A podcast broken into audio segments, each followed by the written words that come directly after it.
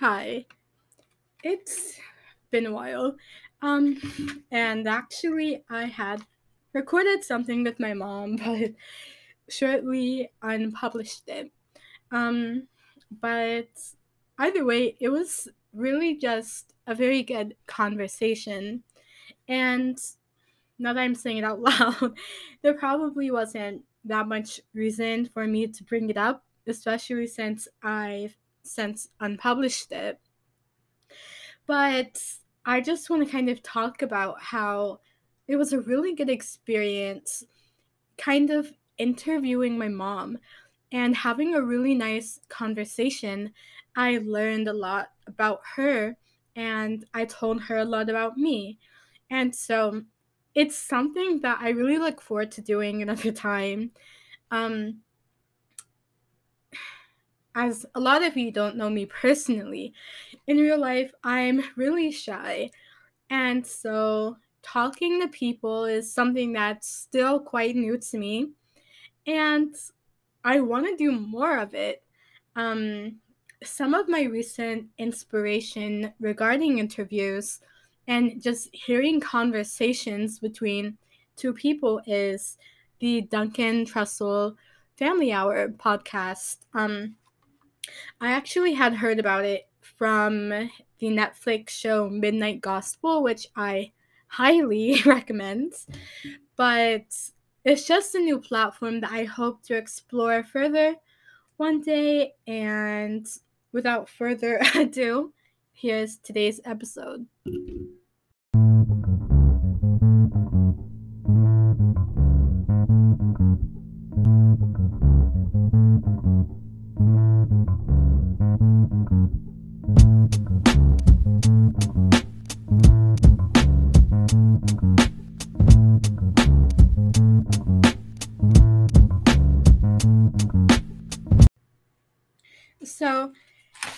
In the background today, you might hear a bit of ruffling around.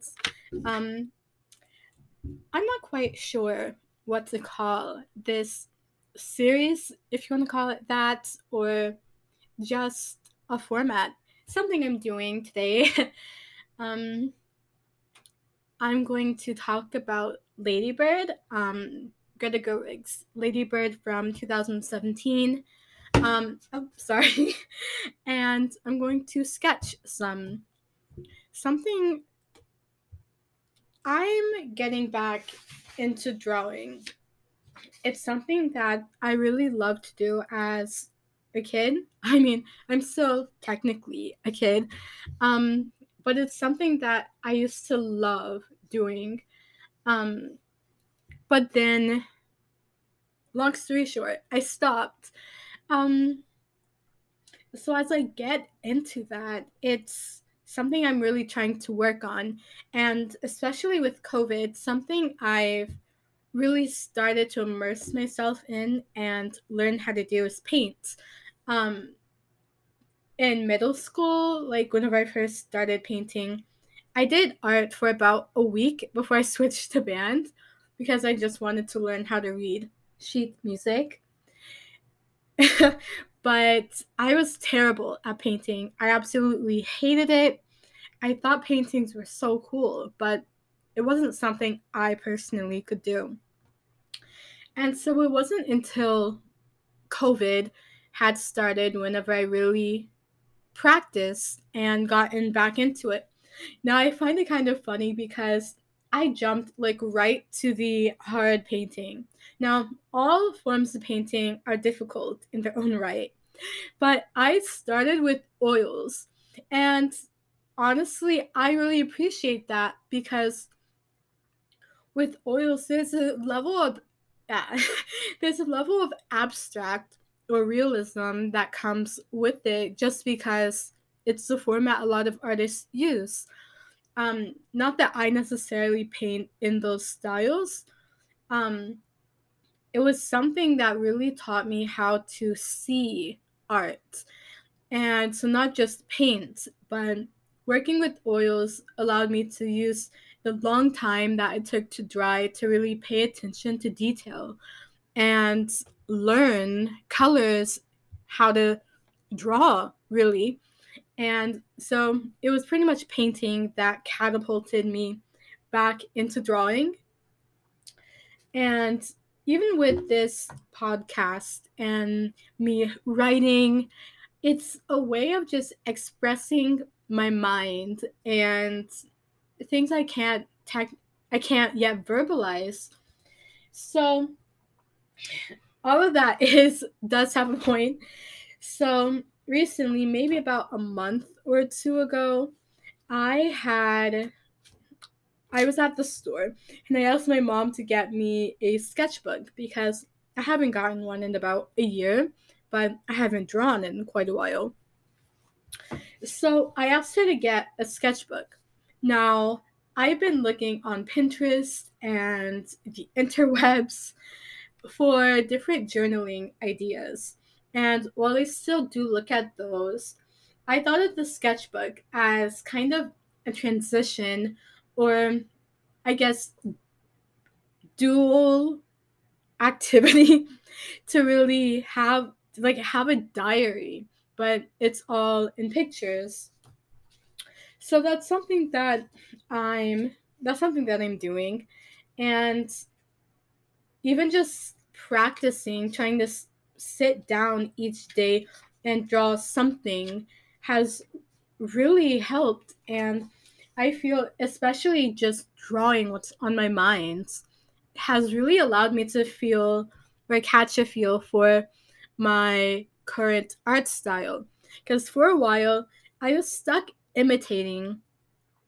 And not to say I copied other people's work, but I tried to kind of adopt an art style that wasn't really authentic to me. And so, kind of learning how I myself draw um, has it really helps and it's like so freeing, um, especially to be able to pour that image, crazy as it may seem, in your mind and translate that onto paper. Because I feel that was probably the most frustrating part of drawing before um, I had started. And I feel with art, I keep trying to learn new things. Um, when I started this, I guess you can call it journey, I kind of jumped right into oil paintings and fell in love. And I stuck with that for a while and mixed it with a bit of watercolor, mostly for the backgrounds, because um, oil paint's a bit expensive. Um, and then just recently, I tried working with acrylics. For the longest time, I just assumed and accepted the fact that I can't work with acrylics. And kind of me taking on oils, I was like, yeah, for sure, I can't do acrylics. But I started that, I jumped into painting, and it turned out pretty good. I mean, not the best, but I was still very proud of it. And with my sketchbook, you know, the first few pictures are just, you know, plain lead pencil. But then one day at the store, I had the grand idea of I'm like, I want to learn charcoal and oil pastel. A memory I have when I was little with oil pastels, um, I remember thinking that they were almost these fancy crayons. and so I had made a huge mess and thinking, I mean, these might have been crayons too, because I think they're like two separate incidents. They melted on my dad's car. And then the other ones, I got it on the floor. Of course, it was cleaned, but that was just a funny introduction. So I started working with oils and pastels. And honestly, this was probably two weeks ago. So not very long, but the right now they're my f- absolute favorite thing to draw with. Um, I think it's funny because the first ever charcoal sketch is like this really big face, like really crazy, unproportional, I didn't really try. I was just trying to get a feel for it. So it's kind of funny seeing that very first image juxtapose with my first serious one, which is something I actually really like. Um, it's just like an abstract, not really abstract, but it's kind of like a self portrait. Um, just a girl with kind of this orange, red orange mullet my hair is um, brown. It's natural. I don't have that type of dye in it, but it was really cool. And I did the hair color with oil pastels. And from there, I kind of started to combine the two mediums, which is just something I find pretty interesting. All of that is to say that I really think that art is kind of a form of therapy, and it's something I really feel empowers me. And so, as we talk about that, now segue into the movie. So, a quick biography Lady Bird is a 2017, I guess you could say, indie film. I'm not sure about how indie it is, but it's a 2017 film by Greta Gerwig and honestly, this is probably one of my absolute favorite movies. um, you can disagree with that, of course. We all have our favorite and least favorite movies. Um, and you know that's that's okay. Nothing is wrong with that. Um, but you know, sometimes I kind of feel like I'd be judged if I ever were to say that, just because maybe it's insecurity or from a insider view. It seems like the type of movie everyone would say, or at least, yeah. I apologize. You know those quote unquote underrated films that self proclaimed film junkies claim to love? Um, or at least claim to say it's underrated, but actually everyone knows about it. That's how I feel I would be viewed. But I realized that, you know, that type of stuff is okay. It's completely fine and normal to like what you like. And you honestly don't owe anyone an explanation. I know that's something I did for, I won't say a long time, but definitely during my later adolescence, and by that I mean like my teen ish years, um, I based a lot of my opinions, or I wouldn't say based, but I found a lot of my opinions to kind of be based on how others felt. Um, I was quite enthusiastic about, you know, the YouTube film community video essays. Um, and a lot of them are so talented, and it's definitely a form I respect. I mean, that's kind of what I love doing now with this podcast. It's just that some reviewers really, I wouldn't say really, but some reviewers kind of, I mean, let me kind of start over.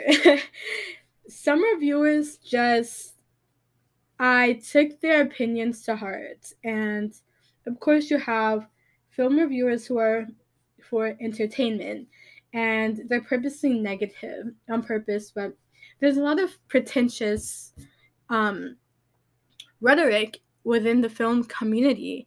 Um, and that's just that's how a lot of things are unfortunately, but Either way, I found myself kind of not forming my own opinions until I was a bit older and I went back and watched some movies that were panned by these YouTube film critics, and I ended up loving them. And for a while, I kind of felt ashamed of the movies that I watched because, you know, you'd be 12, 13, hearing that the movies of like your childhood, I mean, you're still in it. Or these movies are so bad. and so that's just something I had to really counteract. Well, not counteract, but fight against. so, Lady Bird was one of those movies that I kind of slept on for a while until I was I actually had a disagreement with my mom when I first watched it. And it had spoke to me. And I don't mean to sound deep. And again, that's I'm still trying to work through accepting that my own opinion or feelings towards movies are valid just because I like it and I don't owe anyone an explanation. Um, but Lady Bird had really spoke to, you know, the kind of angsty um, teen in me, especially with some of the problems that she was going through. And, you know, the lessons I learned from Lady Bird at 13, 14 are definitely a bit different from the ones I have now. Um, and so is something I definitely love about the movie that it continues to evolve. As a teenager, one of the biggest tropes that I see about us is how we all hate our parents. We all hate our parents, our families, our hometowns, our schools. We hate everything the boring and established routine, you know? As we grow older, we start to resent the place we've lived all our life and we really just crave something no because mundane i don't really know the plural name but mundane naturally takes over a lot of our worlds so we grossly hate a lot of the things that work for us with our parents as we grow up we inevitably we inevitably become like them and maybe it's the intimidation that we're very similar to them or or the fact that we are how we are it causes a lot of tension um, in families i like to believe that whenever you're um, too similar to someone you don't really get along of course that's not the case for everything but just how people say opposites attract, I definitely feel there's kind of a flip side to that. Um, and I kind of see that like with my own parents. Whenever I get in trouble, I my whole life I've always heard you're acting like your mom or you're doing that thing your dad does as if I can't just be my own person with quirks from both both of my parents. And, you know, in a funny way, it's kind of ironic because I grew up with both my parents. So, of course, I take on up on both of their characteristics for better and worse. And so, you know, as a teen, a lot of us live with our parents or at least guardian, because this can work for any guardian figure. And so, a lot of the conflict I feel in our life comes from that parental conflict. and so having instability at home is only disaster waiting to happen. And so, you know, at school, outside of life, people come and go. We make and lose friends. So the only people we really see as rocks or as trustworthy are our parents. And that's really until we lose trust trust in them.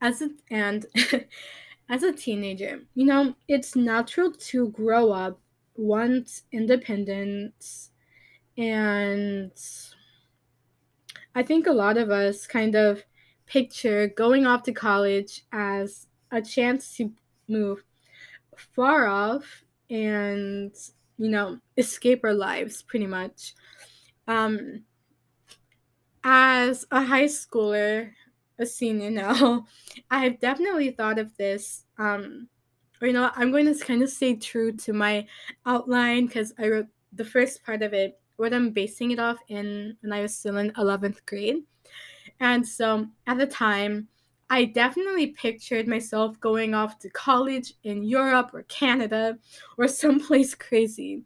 But whenever you look at the reality of things like scholarships, tuition, financial aid, it can really feel that your life is narrowing down on you.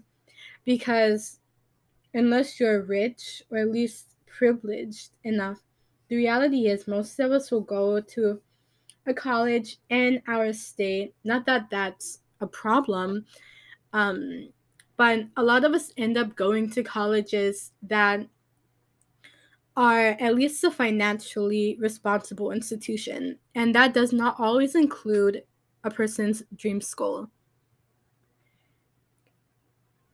Lady Bird was actually Greta, Ger- Greta Gerwig's directorial debut.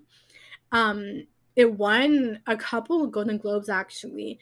Um, and from its initial budget of $10 million, which is crazy, it had grossed about 79 million, which is really big. Um, and so I think it's just all fair. I say fair as if it's a game, but I think it's all justifiably due because is such an amazing movie, and it gives a greatly intimate view on how it is to be a teen, which isn't always fun.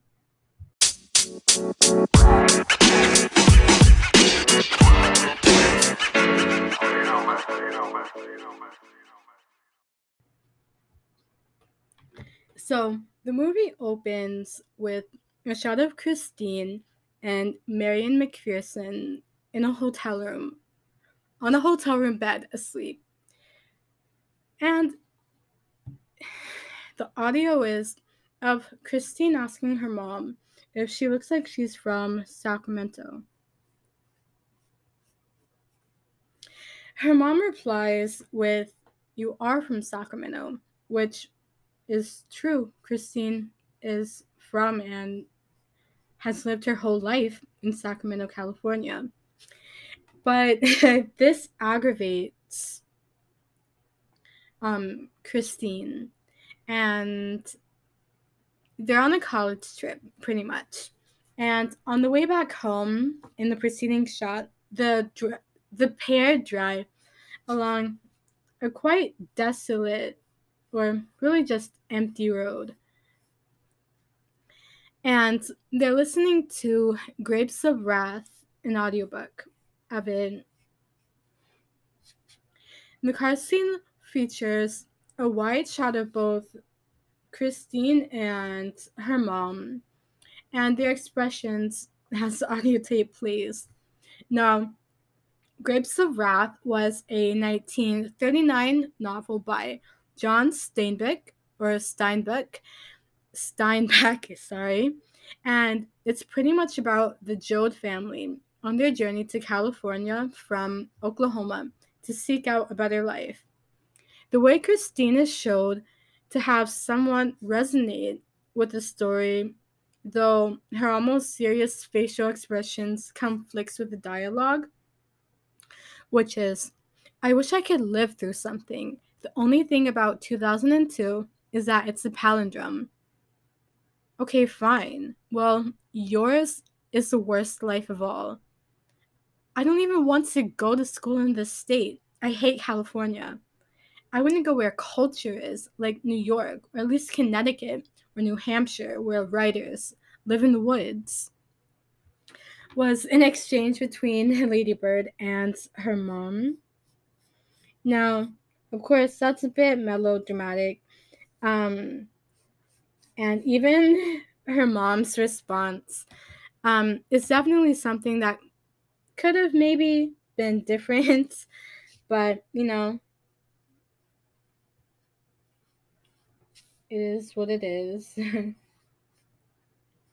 um, and so it follows with Marion scolding Christine about her disdain for California. And of course, it turns into a bit of a, an argument between the two. And so she begins to chastise Christine, who said, "Ask why can't you call me by Ladybird? You promised." And she berates her about how she probably couldn't even make it into state or city college. She scolds Christine on how she's more fortunate in Sacramento than she realizes, and how having attended an all girls Catholic school, was really like the epitome of her privilege, yet it was something she didn't appreciate. Christine's identity as Ladybird is marked here, but it remains consistent throughout the film. And we see that Ladybird becomes pretty much her persona as a teenager who hates her home, her life, and California in this argument, after we see Christine pretty much jump out the car, and you know, the title sequence, which is honestly probably the, one of the best ones I've seen, starts with her mom, of course, screaming, cutting to a sequence of her attending school mass and pretty much her daily life. And so we get to see various shots which really establish the dynamic she has. It's nothing too spectacular, really. And it really highlights how, I guess, boring her life is. um, at least how much of a routine it is. Now, I feel I'm someone who really likes routine. I don't find much wrong with it, but you definitely feel um, how I guess draining it is to really be confined to this, especially if it's something that she doesn't want to do necessarily. Now, the first scene begins with over the shoulder shot of Christine's guidance counselor donning vice president election posters that kids at her school found quote unquote disturbing. Um, the attempt we all throw, I say we, but couldn't be me, but, but the attempt that people throw to kind of boost, I guess, your applications, or even if it's just something you're like doing, like genuinely. Um, she runs for school president or vice president, sorry. Um, and whenever she kind of she knows she's not going to win, but it's in this scene where her involvement, or I guess awareness of the things going on around her is questioned and even now it's not something I would have thought played into the bigger themes of the show were in the movie. So she is made aware of school musical um, after her counselor recommends that she auditions with having shown, you know, creative spontaneity. Um, and so whenever Lady Bird is like, we have a theater department, she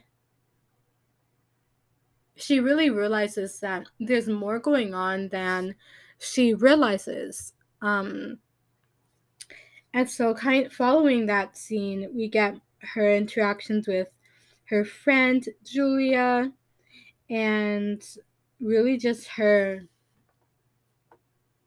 trying to go by Ladybird and really having her identity as that affirmed by others.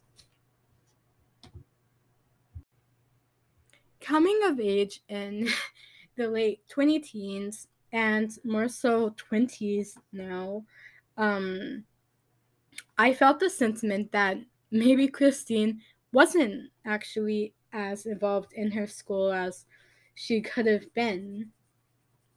You know, in the beginning of high school, my dad was sure to tell me to, I had pretty much a choice of two clubs to join and that was either student government or a model UN.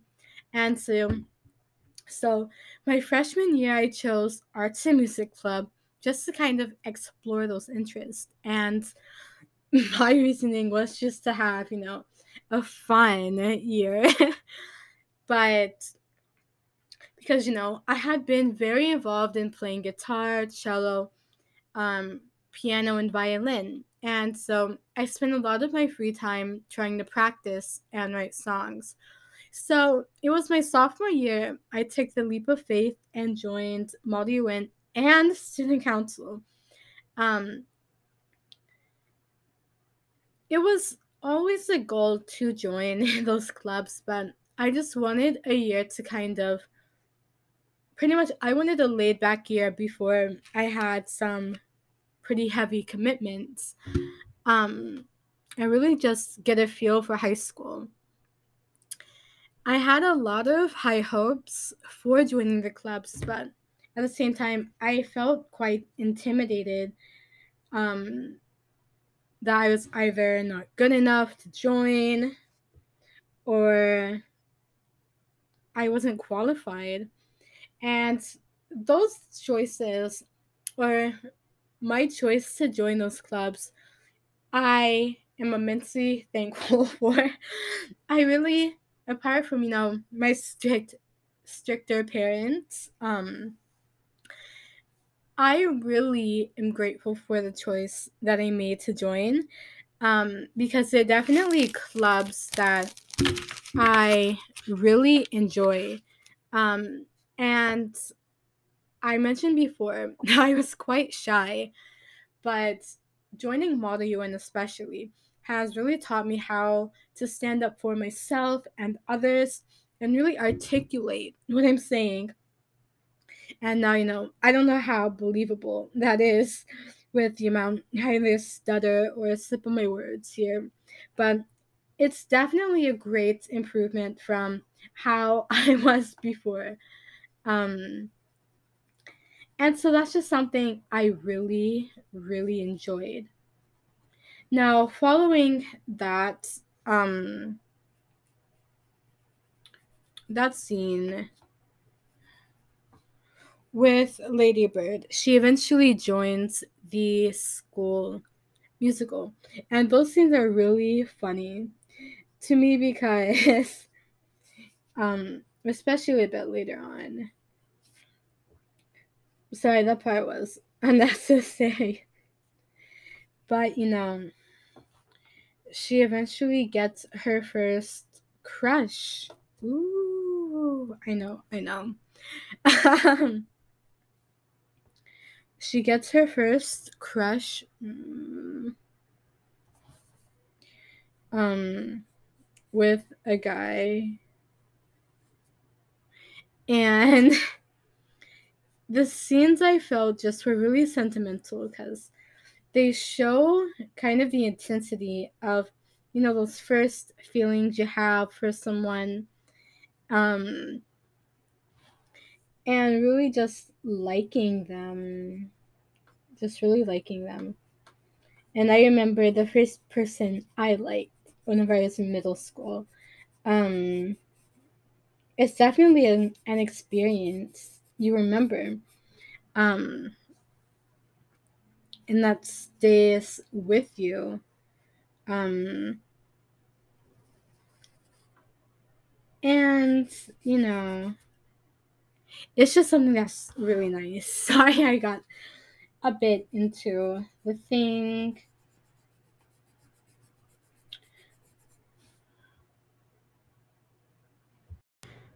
Now, before this turns too much into a poorly thought out movie review, um, I just kind of want to touch up on, you know, the importance of how seeing, you know, the childlike, ch- quotations, childlike wonder of that first love. I definitely, or I say first love, but, you know, first likings. I definitely remember those being pivotal moments in my life for some reasons that I'm not quite sharing, but they definitely were awesome. Um, and like to see how excited she was. And of course, this was all until he cheated on her, um, which, yeah, is not quite fun, I imagine. But seeing Ladybird's relationships with people kind of evolve from whenever she first starts talking with this guy. Now, until then, Ladybird had kind of a passive relationship with her mother. Um, as I kind of as I touched on in from the opening on the opening sequence, she and her mother could go from 1 to 100. And that's something I really liked about the movie as how emphasized the dynamics between mother and daughter are because it would something that remained consistent through the first um, maybe two thirds of Ladybird is how quick Christine and her mother are from, or how extreme or fast they go to from fighting and butting heads to bonding, um, which is especially through a prom dress scene a bit further on in the movie. But Christine doesn't ever hate her mother. She understands and loves her mom. And something that we have to really grow with Christine and learn is that deep sense of satisfaction and approval she wishes from her mother. And, you know, I'm not a therapist, but I feel a part of that is the reason why she tends to act out or be a bit on the rambunctious side, um, perhaps, but I definitely, she definitely fiends for her parents' approval. Before the, a large, like, overarching theme is her going to college. And as I'm in that process now, it is so scary and stressful, and probably one of the most crazy and scary things I've ever done in my life. Um, I could definitely that part of the movie has such a deeper meaning. Um, because Ladybird wants to go to college in New York, right? And she stays like that for pretty much the whole movie. And it ends up being a source of conflict between her and her mom. Now, Ladybird gets more involved in the things and people around her life, but the reason that Lady Bird has this conflict with her mother, not necessarily because she instigates it, but because she is somewhat blind to the privilege that she holds. Um, you know, going to a private Catholic school, um, and also the work that her parents do. Um, throughout the movie, it revealed about the financial stress her family is pretty much going through. And so her going to college in New York is offensive to her mom because as Lady Bird seeks validation from her mother, her mother seeks validation within her, her daughter. Um, and of course, I'm not going to act like it's the uh, how do you, the child's responsibility to affirm every single thing a parent does. And in fact, I think it encourages quite a toxic um you know mindset or relationship between the two um and so it's doably the cause of a lot of tension. Um, and so, you know, I can't relate to every single thing with that, but I definitely know whenever I first started thinking of college, apart from, you know, the you better go to Harvard or you better go to Yale, that type of thing. I just wanted to go to college somewhere away from my parents, somewhere away from my family and life because, you know, I want to explore my own identity um, as not just my parents' daughter, but, you know, myself. And so those types of things, not that they're detrimental, and it's always good to have freedom. They can have implications that you don't really think of. And you know, I never really thought of kind of what that meant, wanting to be away from your family. And you know, of course, it's always good to have distance.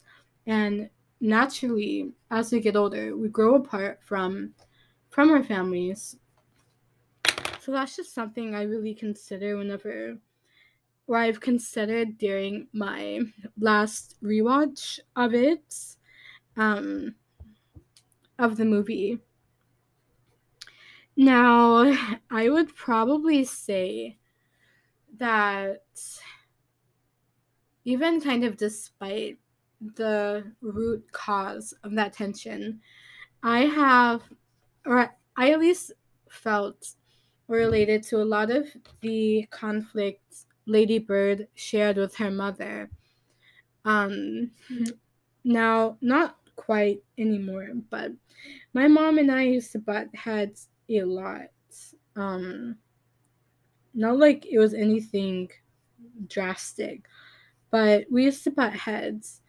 And honestly, it's something that still happens time to time, but often that just results in us going back both to our happy place, you know, decompress which is probably a bit more healthy than just holding on to anger or you know resentment because no matter the case it's not good or fun so i definitely related to that and those moments where lady bird um, for example in the prom scene when she's like, Mom, do you like me? Or she's like, Do you love me? I just want you to like me. That's something that really struck me because, you know, sometimes I have those moments with my parents where I, you know, that they love you, but it almost seems contractual, like they have to love you. And, you know, of course, there's always those moments, and that's just something kind of happens to deal with. Um, but you know, it's never a good feeling just having that almost biological love um, and not feeling that it's genuine um, or that they just like you for who they are. Through the movie, Ladybird, I would say fails, but her mom kind of resents Ladybird for not fulfilling this expectation of her daughter. And on the cusp of her loving Ladybird, but not necessarily liking her, she just expects Ladybird to be this person that she isn't. And I know definitely as, you know, I hit puberty, um, grew up, was in high school, became more of the person I am. And maybe this isn't my final version. I feel that as human beings, we always are changing. Um, so I never believe we're in our final stage of who we are. But the theme of just not being enough and not even being liked at what you feel is your best is something that really struck. You know, with school, my mom always told me to just do my best. Um, and you know, that's something I still hold true to this day because as long as you just try, do your best, whatever the circumstances are, if you just try, then you can't be disappointed. Or you can always be disappointed in your work, but I feel that there's a greater failure in where a person didn't try versus having an outcome that didn't meet your expectations. But that doesn't really lessen the hurt. And that's kind of what Ladybird, um, her mother had felt. She had really judged Ladybird off of being this version of herself, um, the family, you know, the daughter that she just wasn't. And so Ladybird almost hearing her mom verbatim say she didn't like her, especially where she was at in life, is very disappointing. You know, and my initial journey with, you know, mental health and stuff, my mom and I kind of but it had a lot. And a lot of that resentment, right? Resentment is a bit strong, but a lot of that animosity we had towards each other was my I wasn't necessarily the child that my mom had thought I was or quote unquote raised. I say quote unquote raised because especially with mental health, I feel we always are the people that we're meant to become. So being, you know, depressed or anxious doesn't make you any less of who you are or who you once were. Um, and so there's a lot of just frustration at the fact that I was going through changes. And it's not like those were bad, but it might have been, you know, internal guilt or just frustration at not knowing how to really handle me that kind of frustrated my mom. But it's something we both had felt because I felt invalidated in the fact that I, at my worst, um, I say worst, but I, despite trying, wasn't good enough. And you know, if you're not good enough for your own parents, then you know, what's the point? And that's kind of where I realized that you have to be you have to learn how to be good enough for yourself because I mean, I'm a strong believer and being there because you know, no one in your life, no matter who they are, um is permanent or even guaranteed. Um so you have to be okay with yourself and just existing. So that's definitely something I had to work through on my own of learning how to just accept myself where I was. And so watching Lady Bird, that kind of that pivotal moment where my mom and I didn't understand each other. Um, which is honestly probably the best description. We didn't understand each other or the things that we were going through. And, you know, in any situation that can cause frustration. So that's definitely, I learned a lot from that. So I felt seen um, in Bird, And especially coming from a black household those types of feelings aren't foreign. Um, and, you know, I'm not purposely trying to make it about race, you know? It's not an experience exclusive to people of color. Um, but I definitely know those kind of unspoken expectations and resentment against those especially children who can't obtain it or who aren't seeming to obtain it in the way parents or family envision. Um, there's a lot of negativity that goes beyond just conversations um, at the dinner table, like, why are you doing better in life? Um, so it's definitely a working struggle that we have to kind of work well, yeah, working struggle, right? It's definitely something that we have to progress through and change because I feel change is always possible. Um,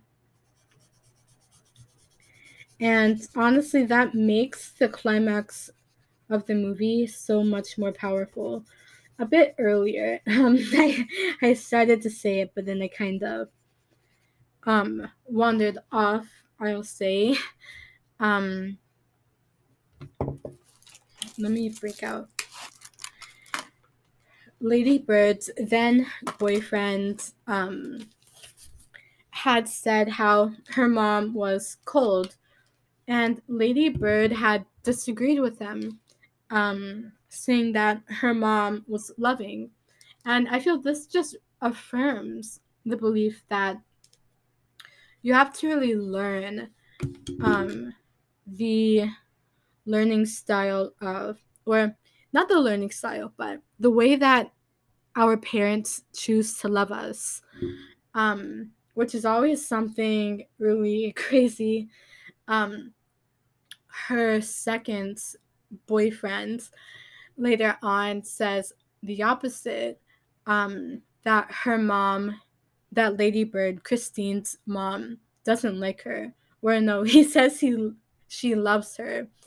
Um, whenever she adopts her first boyfriend's pessimistic view about her mom. Um, kind of in the height of their conflicts, really.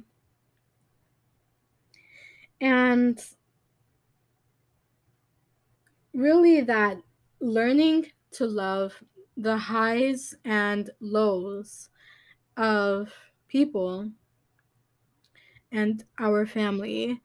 Um, towards the climax, or I'm, I'm not sure if it constitutes as as a climax, but she is accepted or um, waitlisted into the New York university that she wants to go to um, it was actually her ex-boyfriend who had spilled um, the information to her mom who had wholeheartedly i wouldn't say wholeheartedly um, disagreed with her going there to college in new york and this prompts her mom to just completely ghost her i say ghost but her mom just starts ignoring her.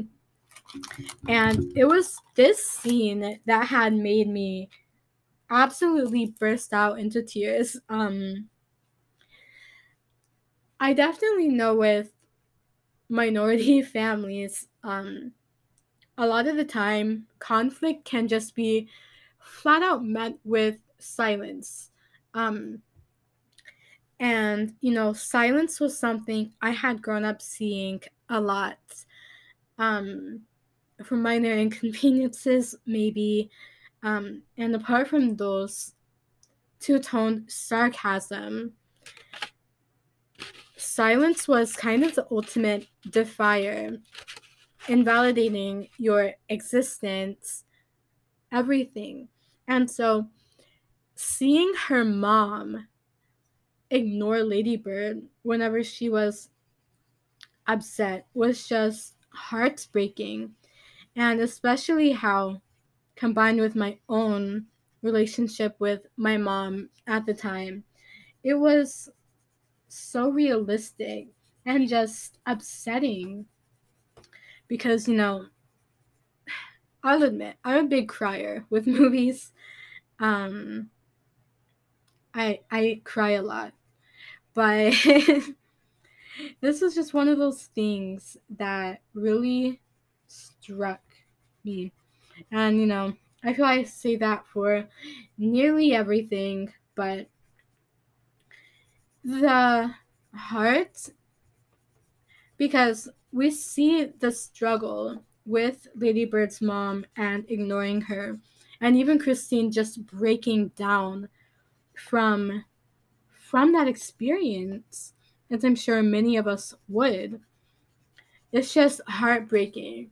And this silence continues until the very the very end of the movie where after finding out that she's accepted into the college after being waitlisted, she eventually drives or she rides back to um, the airport. And through all of this, her mom doesn't say anything. The first words her mom really says is saying how she'll wait in the car because she's probably not allowed into the airport, which, you know, um, in 2002 is definitely valid, but in the context, this grand context of sending your daughter off to college and having pretty much only one parent care to with that parent you already feel like a burden it's just heartbreaking um i remember um some fights not not fights but i definitely remember some disagreements with my mom where I wouldn't even know what I did. Um, and I would just be sobbing or just be so upset because you want to be able to learn, you want to be able to fix things, but you're not having that communication. Um, and just being shut off it hurts. It's debilitating. So I couldn't even imagine how that feels going in on your way to college. But it's with this that Lady Bird heads to New York and after a semi drunken, or I say semi, but it was actually pretty bad, drunken encounter, um, she wakes she's forced to really wake up. Um, interestingly enough, and really speaking on her growth as a character, whenever she's sorry, whenever she's at a party, um, her first night, she introduces herself as Christine, and she pretty much does this as for the rest of the movie, which is only a few more minutes at this point. And this really symbolizes her transition from Ladybird to Christine. Um, and you might have noticed I I've referred to her as both Ladybird and Christine deliberately throughout this episode because the switching between the names, at least to my interpretation, is pretty significant. And so she sheds this almost pseudo mature, immature in reality um, persona and goes by her government name. Now, this doesn't necessarily mean that she submitted to her parents or her mom's will, who hadn't really liked her name to begin with, but it's necessary necessarily. um, to me, at least, it's kind of an acknowledgement of growth. We all have those moments in our life where we realize that our parents are right. Or we, or we at least learn to appreciate their points of view and respect that. And so Ladybird really, or I apologize. So Christine here really embodies herself because she is she is Ladybird, but Ladybird isn't necessarily her. She's Christine, her mother and father's daughter. So it's definitely a pivotal moment. Um, well, not moment, but you know, declaration, at least to the audience, um, and really to herself, that Christine's a different person than she was in the beginning of the film, where she had pretty much pled, pleaded with her mother to be um, referred to as Ladybird. And so, in her mom, or in her suitcase, um, honestly, this was right before she sees that her mom had written out a bunch of notes.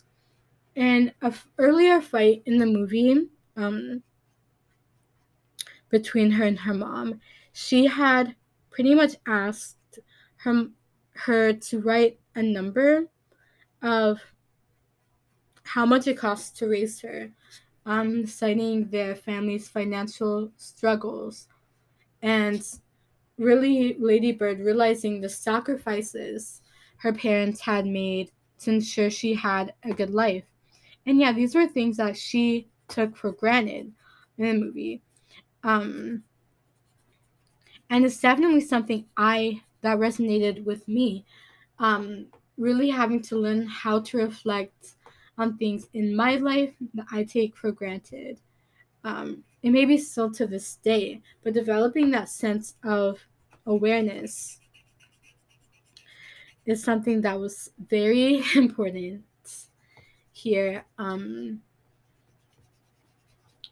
she reads these notes, and her mom had written them all out before um, or while they weren't talking. And it pretty much confirmed the belief that the mom did care about Lady Bird, but she just didn't understand her she didn't get how Lady Bird functions and how to give her the love she wanted. Because at the end of the day, she was herself, Lady Bird was herself. And so they just had to kind of learn how to coexist. And it's really this note that spiral, I wouldn't say spirals, but that ignites that epiphany in Lady Bird that, you know, her that her mom isn't the enemy. She's not the enemy. And they're just two people who have to learn how to love each other. And pretty much that being the end of the movie, movie ending with Christine waking up from the hospital and being drunk to a cathedral. Um, with a call to her mother. It really just allowed me to sit. You know, there was no grand ending. And, you know, I wouldn't even say that the ending was happy, but it just allowed the audience, you know, me to sit with the question of how we love others and, you know, how we want the love to receive um, I was definitely loved as a child. um, but, you know, I feel growing up, or not really growing up, but as I got older, my vision of love had really changed. Um, and it's something I'm still growing, or it's something I'm still working on right now of how to, you know, love myself and be enough for me but really learning how my parents love was something I've had to learn, um, especially with older members of my family and seeing how these patterns kind of not repeat themselves but are in other families. It's those mundane moments that you don't really recognize as love and so having that realization, or I don't know the wording, but lens, kind of having that post movie lens really allowed me to view how my family or my parents show their love. And you know, as a kid, I always got that my dad his way of showing love to me was through gifts. And of course, that has its own implications and reasonings. Um, you can feel a lot of, I won't say unjustified, but you can have so much unresolved emotion towards love and the love that you received, the love that you didn't receive, um, and you know, sometimes over just things you don't understand. Um, I learned, or I later learned, that a way that my dad and I bond, um, though we don't really talk that much, um, or have, you know, the deepest conversations anymore, is, you know, through cooking. Cooking is something that I feel so passionate about, and it's something that I really enjoy.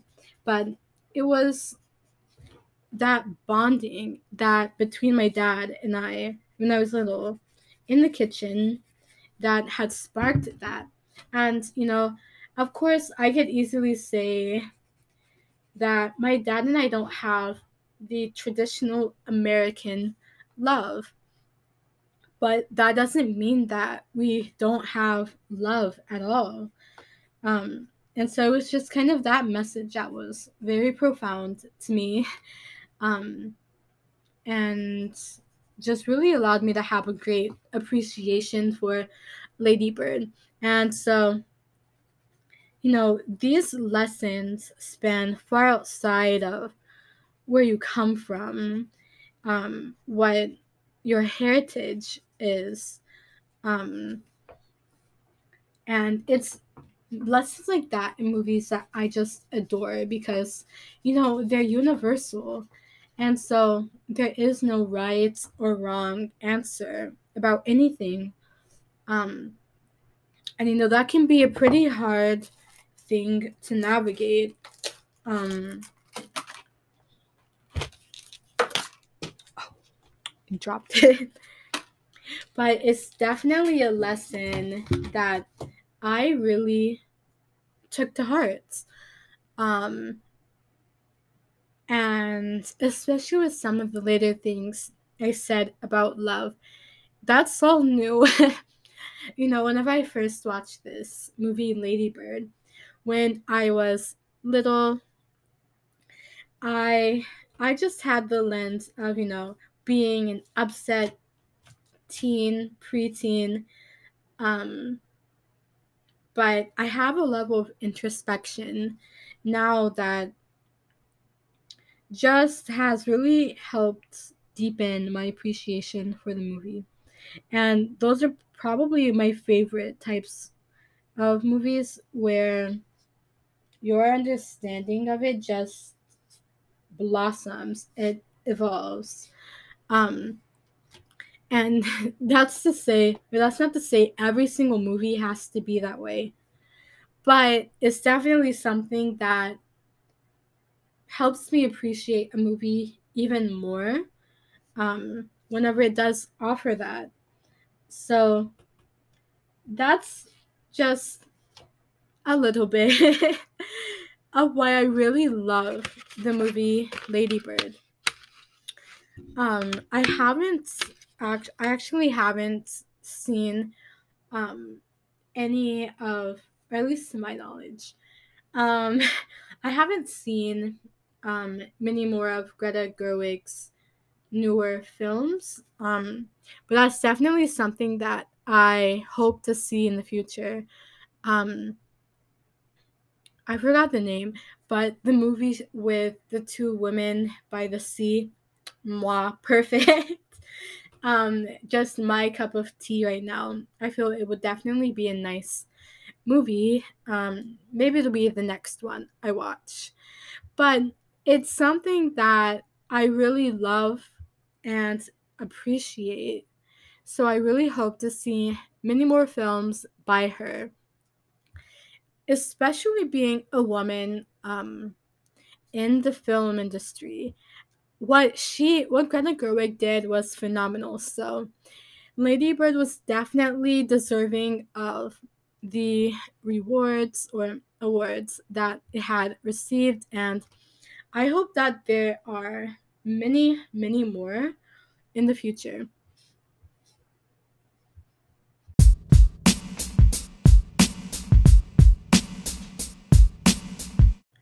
Hi there.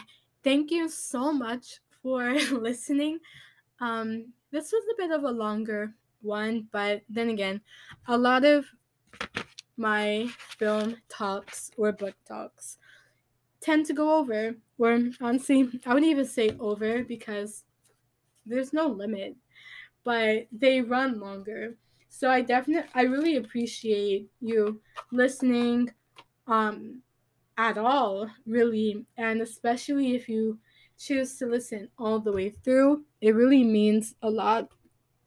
And I especially appreciate it as I, you know, navigate this podcasting journey and just get stuff out there.